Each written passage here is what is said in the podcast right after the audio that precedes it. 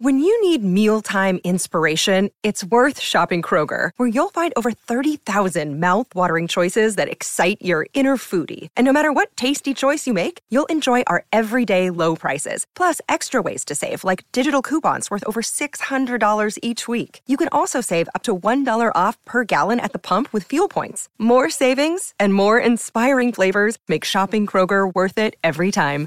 Kroger, fresh for everyone. Fuel restrictions apply. Welcome to College Football Live. I'm Kelsey Riggs, and we're coming out the tunnel with this. Florida State scheduled a special Board of Trustees meeting for tomorrow. What does it mean for their ACC future? Andrea Adelson standing by with the very latest. And with the early signing day period in the rearview mirror, we take a look at the winners and the losers from yesterday's National Signing Day. How concerned should we be about USC? And finally, Texas is back competing for a national championship for the first time in over a decade. How does this year's team compare to the teams of 2005 and 2009? And do we dare say it, Sam Ehlinger? We're back. It actually time to declare this? Probably not quite yet, but we will see. Dusty Dvoracek, Sam Acho with me, Kelsey Riggs, for the next half hour here on College Football Live. We'll get to that, but let's start with the big news in college football right now, and that's the news coming out of Tallahassee as Florida State has called a special Board of Trustees meeting for Friday morning. No official reason was given for the meeting, but sources indicated to ESPN that the board is expected to discuss its long term athletics future. This is all coming from our college football reporter, Andrea Adelson, who has been all over this story from the start. She joins us now with more here on College Football Live. And Andrea, this comes, of course, a couple weeks after Florida State was left out of the college football playoff. What are we expecting to hear in this meeting tomorrow morning? Well, I'm expecting there to be a discussion of the grant of rights with the ACC because that's at the crux of all of this. Florida State has made it known over the last year they haven't really been happy with the direction of the conference, what the revenue has looked like. Uh, the revenue sharing, trying to get a bigger piece of the television pie. Uh, they have been talking about this for months and months from the athletic director to the board of trustees to the university president. So, the first step in trying to do anything to navigate your future and your long term future is to look at that ACC grant of rights, which ties schools to the ACC through 2036, the length of the television contract, essentially gives the ACC control of all media rights. That includes the ability to broadcast games and the ability to make money off of your media rights. So, that to me is what this discussion is going to center on. What are the options for Florida State moving forward when it comes to potentially challenge, challenging that grant of rights? It has been described as ironclad, but there have been schools that have been looking at it in the past. Florida State, of course, one of them diving in even more now. Andrea, I mentioned the timeline. This has been a couple weeks now since the college College Football Playoff Committee made its decision. But now Florida State has decided to have this meeting of their trustees tomorrow. Why now? What's happening? Well, there was a lot of anger and frustration over getting left out of the college football playoff. I don't think I'm breaking any news by saying that.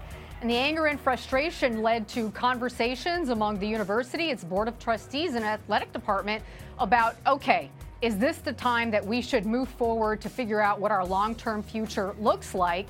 because of everything they've said about the conference affiliation over the last year. Remember, this is not just happening in a vacuum.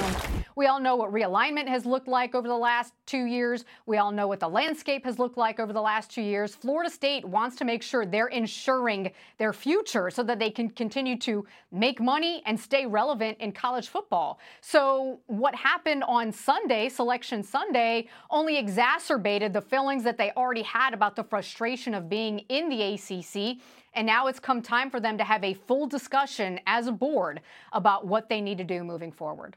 Something definitely to keep an eye on tomorrow morning, that meeting at 10 a.m. I'm sure Andrea Adelson will be back and have more with the very latest throughout then and the weekend. Andrea, we appreciate the update here on College Football Live. All right, so Dusty and Sam back with me now. And Dusty, obviously, a lot would have to happen for Florida State to actually make this happen. But should Dusty Florida State be looking to leave the ACC?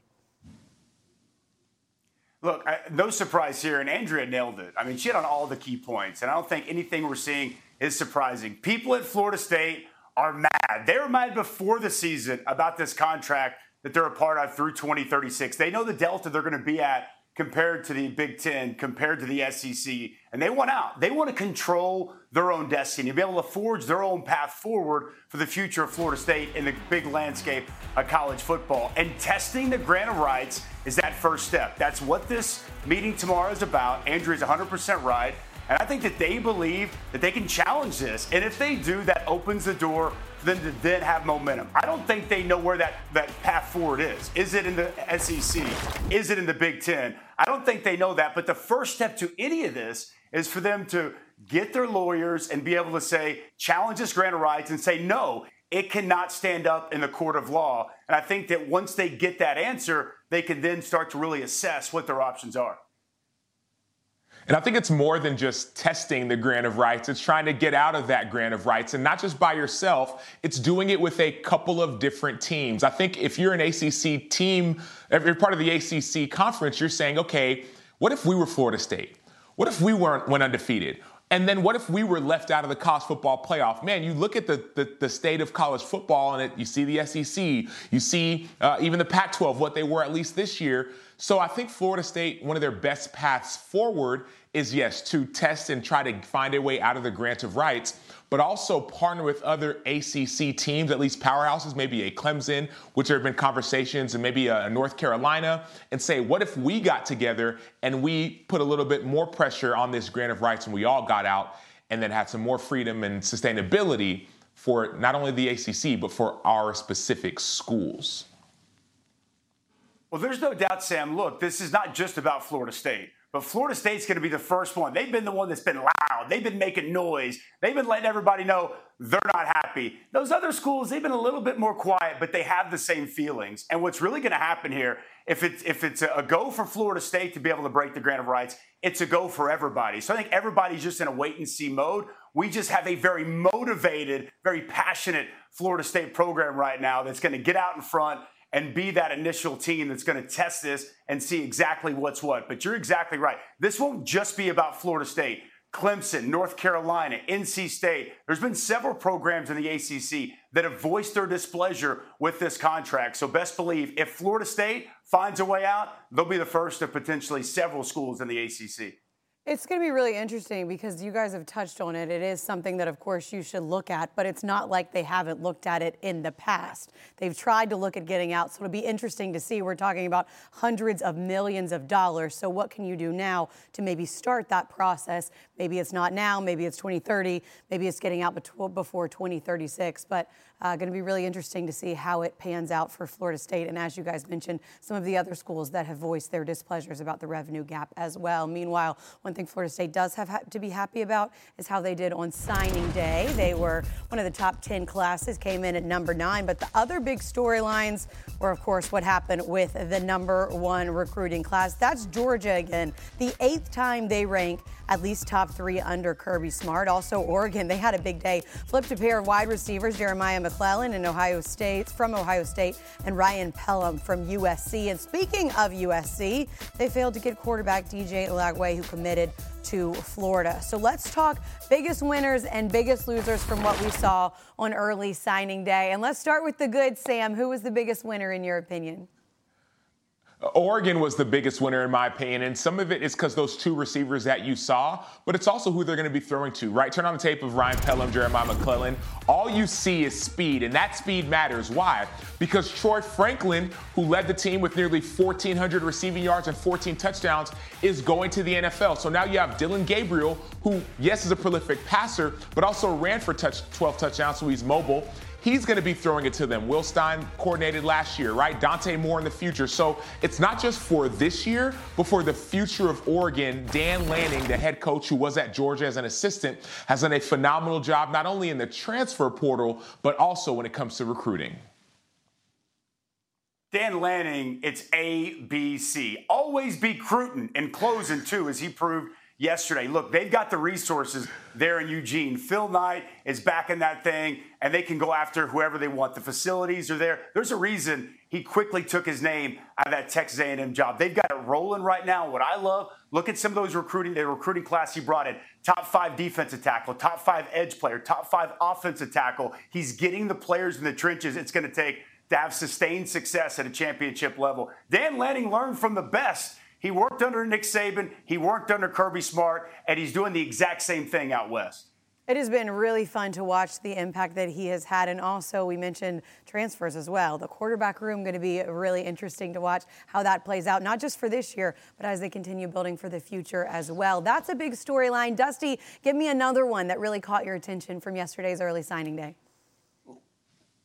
Look, there's a lot, Kelsey. I could go Miami, I could go Georgia, I could go Bama, but take me to Lincoln, Nebraska, and what Matt Rhule's doing in year number two. I love when I saw Dylan Raiola was going to go and follow his father's footsteps and go try to resurrect this Nebraska program. We're talking about the number one pocket passer in this class. The kid can throw it all over the field, takes care of the football, and it's exactly what Nebraska needs. Nebraska had five one loss score uh, or one score losses this year. Four of them were by a field goal. And the quarterback play, it was abysmal. Quarterback play, 52% completion collectively, 10 touchdowns to 16 interceptions. If they had average quarterback play, they'd be bowling. and would have been competitive in the Western Division. Dylan Raiola, I think he's going to be the starter immediately. And really, what this does, it creates a buzz for Matt Rhule. Other recruits want to come play with Dylan Raiola. And I think it just lets everybody know there's a new sheriff in Lincoln, Nebraska. And I think he is going to be that centerpiece to get Nebraska football back in the national landscape, which can we not all agree? College football is better when Nebraska is relevant, and I think this is the piece that gets them back on track. That was a big time flip for them to be able to get Dylan Raiola. Georgia, of course, had a big flip yesterday of their own, getting KJ Bolden to come over to them. Those are some of the big winners. Let's talk a little bit about somebody that maybe had a tougher day, Sam, and that's USC. We had already seen some transfers coming out, we have seen some decommitments. Sam, when you look at USC in the immediate future, are you concerned? I am concerned, and part of the reason why is Caleb Williams, their star quarterback, may be leaving, and so we'll see what they do at the quarterback position. But also look at how bad the defense was last year, one of the worst in all of college football. And yes, they fired their defensive coordinator, but if I'm a defensive star, let's say I'm a a high school recruiter. Maybe I'm one of the top college players in the transfer portal. I don't know if I would go to go play at USC because I don't know what their defense is going to look like. If I want to go to the NFL, I want to go to a team, let's say like Georgia, Alabama, even Texas has been playing great. Teams where you say, okay, look at what's on tape. I want to be a part of that. And so the uncertainty hurts. I remember when I was getting recruited out of high school and I, I, was thinking at different schools, and there was a school that didn't have a head coach at the time. They were in this period of transition, and I didn't go to that school. Now, fast forward, they ended up being better as the year went on once they got their head coach. But there was that uncertainty, and that uncertainty caused a little bit of doubt. I think that's what's happening with USC and their recruits. Yeah, I'm with you, Sam. I smell T R O U B L E out in Los Angeles right now for this Trojans football team. Look, they had a mass exodus of players via the portal. On the defensive side, as well as the offensive side. And some of their better players. Tackett Curtis was a dude at linebacker for him this year. Domani Jackson, former five star corner, as well as Korey Foreman. He was a top five overall player, but you're seeing it offensively. Malachi Nelson was supposed to be the crown jewel of last year's recruiting class. And for whatever reason, maybe he's not ready, maybe he wants to go. This is interesting to see this many players leaving. And it's not just defense, offense as well. And when you look at USC and the recruiting class yesterday, they finished 18th in the country. Look, Lincoln Riley, when he left Oklahoma, he said he was going out west because that's the place he could recruit the players to win playoff games and compete for championships. But it hasn't been the case since he's taken over there. And I got to tell you guys, when you look at that schedule next year going to the Big Ten, it is unbelievably daunting. And it, I think it's going to be a real struggle for this team to make a bowl game. So they're going to have to get things fixed and get them fixed quickly for this to turn into what everybody thought under Lincoln Riley at USC. As you take a look at the schedule, not going to be an easy one, as you mentioned. And I'll say it so you don't have to say it. The 18th recruiting class for USC, Oklahoma, with the number seven recruiting class. So something to keep an eye on in the future years down the road. Meanwhile, still to come on College Football Live, Texas back in the CFP. Are they actually back, though? We dive into what it looked like when Texas was at the top and if we should believe that's where they'll get again.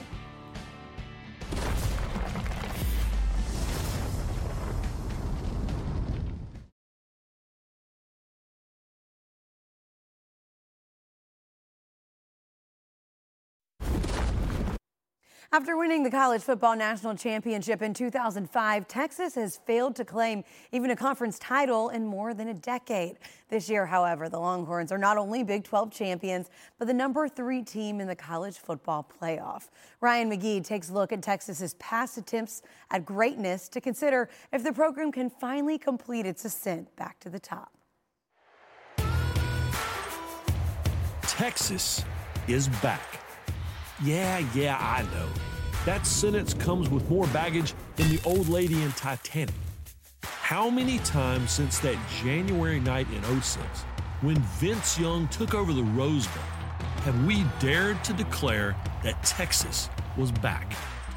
How many times were the Longhorns handed a spot in the preseason AP Top 25 or even the top 10? And think of the Texas size helping of votes they have hooked over and over again in the preseason Big 12 media poll. And then seemingly every fall.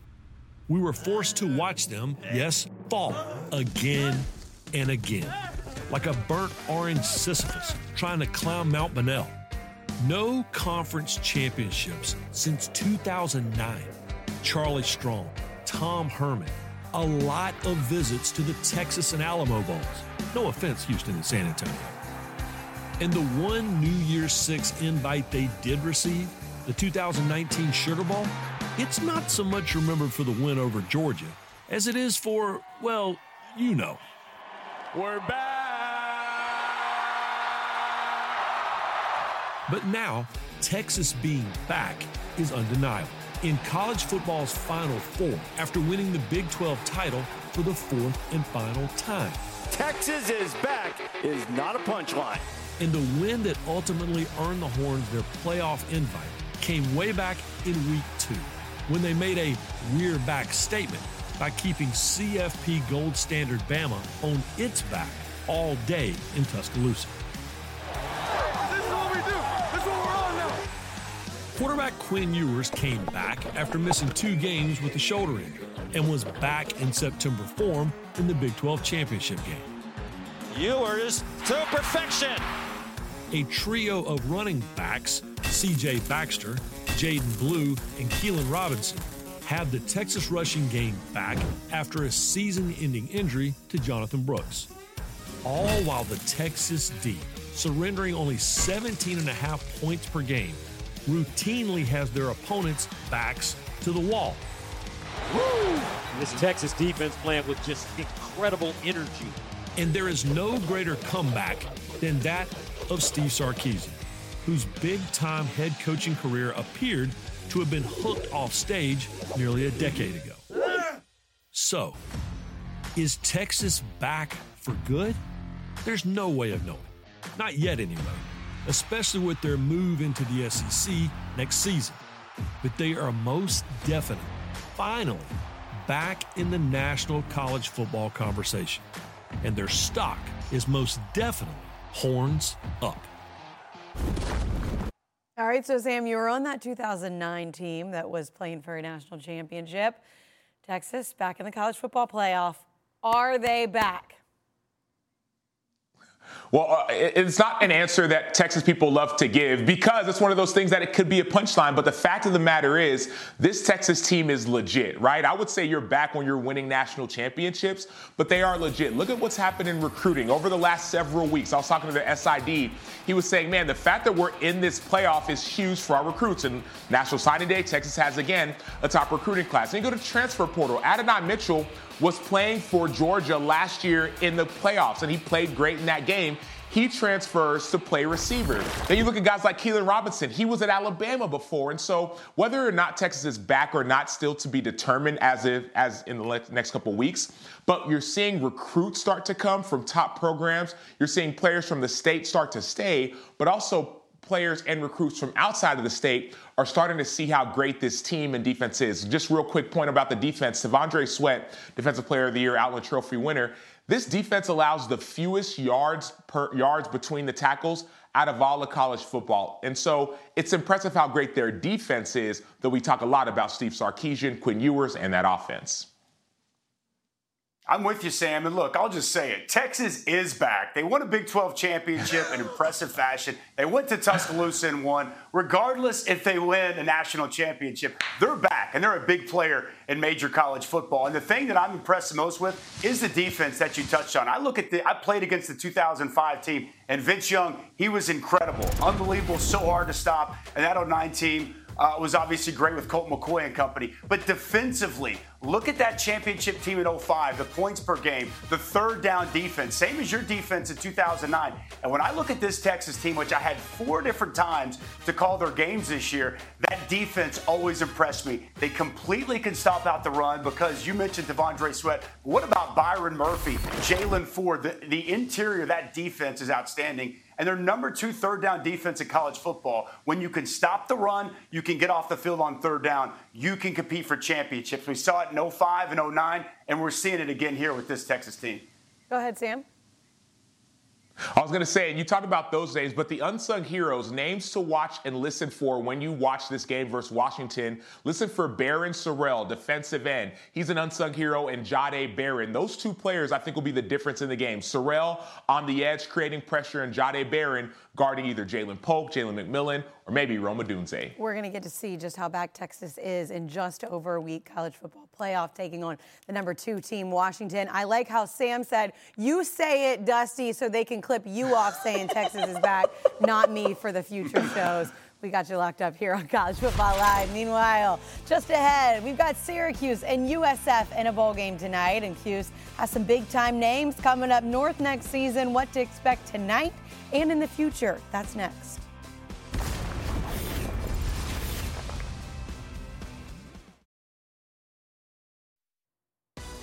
More bowl season tonight. The roofclaim.com Boca Raton Bowl, Syracuse and USF. And the Bulls, Dusty, were a team that were 1 and 11 last year. Now they're playing for a bowl game. What's different? Alex Golesh has been incredible. How about one win last year, four wins over the last three years. They get to six, and it's really Byrum Brown, the quarterback, averaging 319 yards a game. That's seventh best in college football, 34 touchdowns. The redshirt freshman quarterback has been a problem all year. He'll be a problem tonight for Syracuse, Sam. And I can't wait to watch Syracuse, not just tonight, but in the future. Fran Brown is turning this program around. Quarterback Kyle McCord from Ohio State is now there. The first game I ever went to was a Syracuse game. Think about their basketball bumping, football bumping. I cannot wait. And they get to get out of the cold for this one and go down to Boca Raton for a little while. So that's nice for those guys. Fran Brown doing a great job on the recruiting trail and with transfers. We'll have more for you same time right here on College Football Live tomorrow.